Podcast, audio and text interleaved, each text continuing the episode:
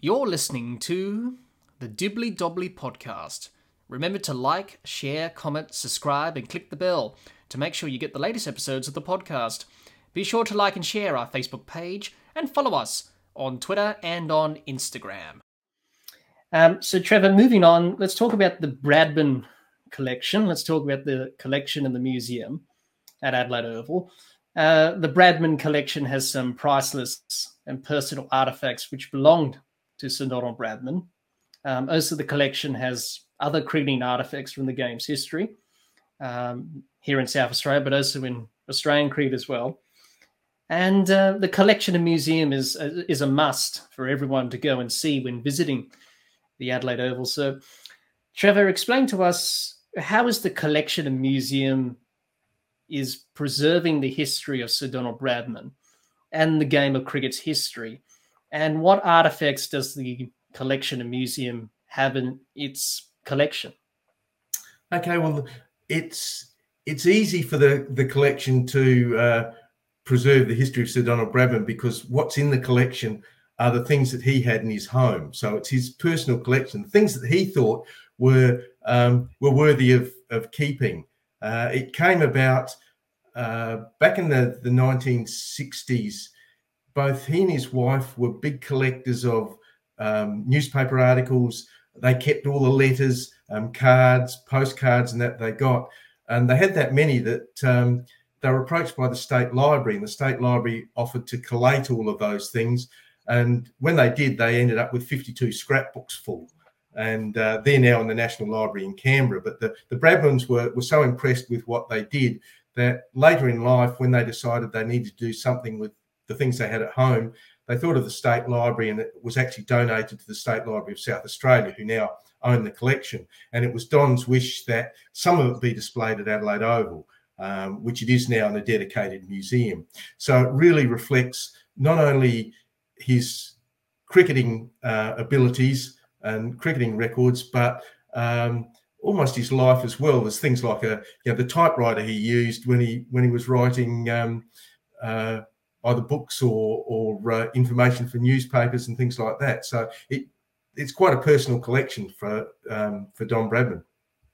Yes, absolutely. Um, is there one item that people uh, just can't believe they they've seen of Bradman in the museum? Do you ever get that when people just ask you, "Wow, this is a striking uh, item"?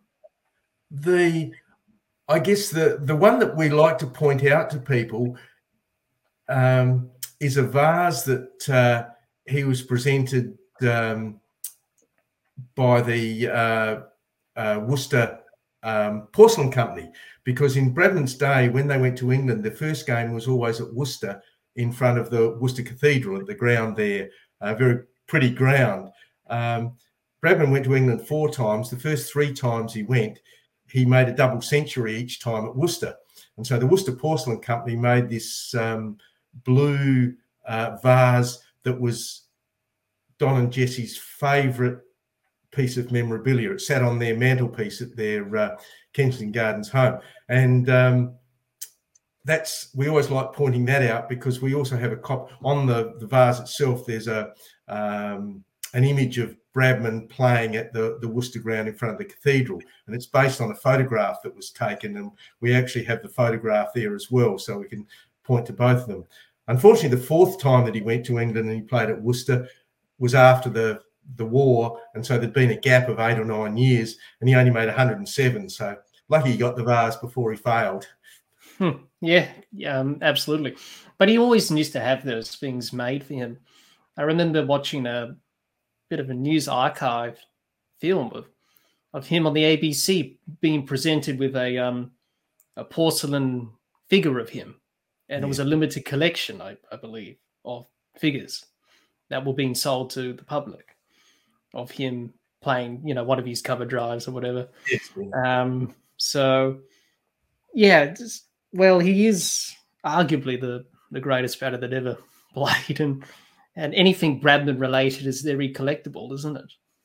Yes, there's all there's all sorts of things in there. There's the the ball that was used in his very first game for New South Wales when they played in Broken Hill as they were coming to South Australia to play the Shield game, and uh, he he batted in that game on a concrete pitch covered in matting, and he had to wear his street shoes because his cricket boots wouldn't work on a matting covered concrete pitch. Um, I think he made 42 in that game, second top score or something. Came on to Adelaide, played his debut Sheffield Shield game for New South Wales and made 117. Well, that, that was just the, the genius of the man. And then the following year, he was uh, selected to play for Australia in the, in the first test um, of that Ashes series in 1928 29. Um, do you have, uh, you know, his baggy greens? Do you have his caps that he wore for Australia or South Australia, New South Wales at all in the collection, or that's just other museums around Australia? Well, by the end of his career, um, he didn't own any of his own baggy greens. He didn't have one at home because in his day they were they were treated a bit like a, a pair of batting gloves mm. or anything else. They were yeah. handed out as souvenirs. But we do have a 1948 Invincibles baggy green of Bradman's in the collection, um, which came about as a bit, of, a bit of a surprise. It's been donated to the collection uh, when one was sold at auction in the early 2000s for about $400,000. This other one came to light, and it turned out that um, on that tour, they were all given two caps, and it was written into their contract. And this particular cap, Bradman gave to the, the man who was doing his banking in England at the time. And uh, it ended up with that person's son who had it at his school. And and when the school heard of the um, this other, the first 1948 cap selling for such a huge amount, they put it in the safe because they weren't going to have it hanging in the pavilion any longer. And the, the owner wanted it where it could be seen and displayed. So he offered it to the, the Bradman collection. So it's the one item that we have that Bradman didn't have it in his house. Yes, well, it's such a, a rare piece, hmm. actually. Mm. Um, because that's the 1948 Invincibles that yes, yeah. which Bradman was captain and he never lost a single well they never lost a single game in that tour. No. That's why they're the greatest Australian team to to play in England, uh, which is a remarkable achievement. Um, and you know that's where Bradman retired. That's that's his last tour. Yes. And uh, we'll talk about that a little bit later on when we talk about the man himself and his great achievements in, in the game. Um, any other items that you have in the collection that um, are quite historic in terms of South Australian cricket? I, I know you mentioned the Sheffield Shield, of course because South Australia is the custodians of that. Um, any other historical items besides from Bradman that the museum has, either Australian cricket or South Australian cricket? Um, within the oval itself, we've got um, items displayed in in quite a few places. I guess the other uh, significant items that we had, you mentioned um, Joe Darling hitting the six in Adelaide. We've got the bat that he hit it with in the committee room on display. And we also have um, on loan Don Bradman's first test bat, the bat he used in, in Brisbane, um, that he eventually donated to the Sydney Children's Hospital to be used as a fundraiser. Um, and that, has been sold several times. And at the moment, it's on loan to uh, to the Cricket Association in, in South Australia, and that's on display in our uh, in our committee room. So that's a, a fairly significant piece of, of Bradman history.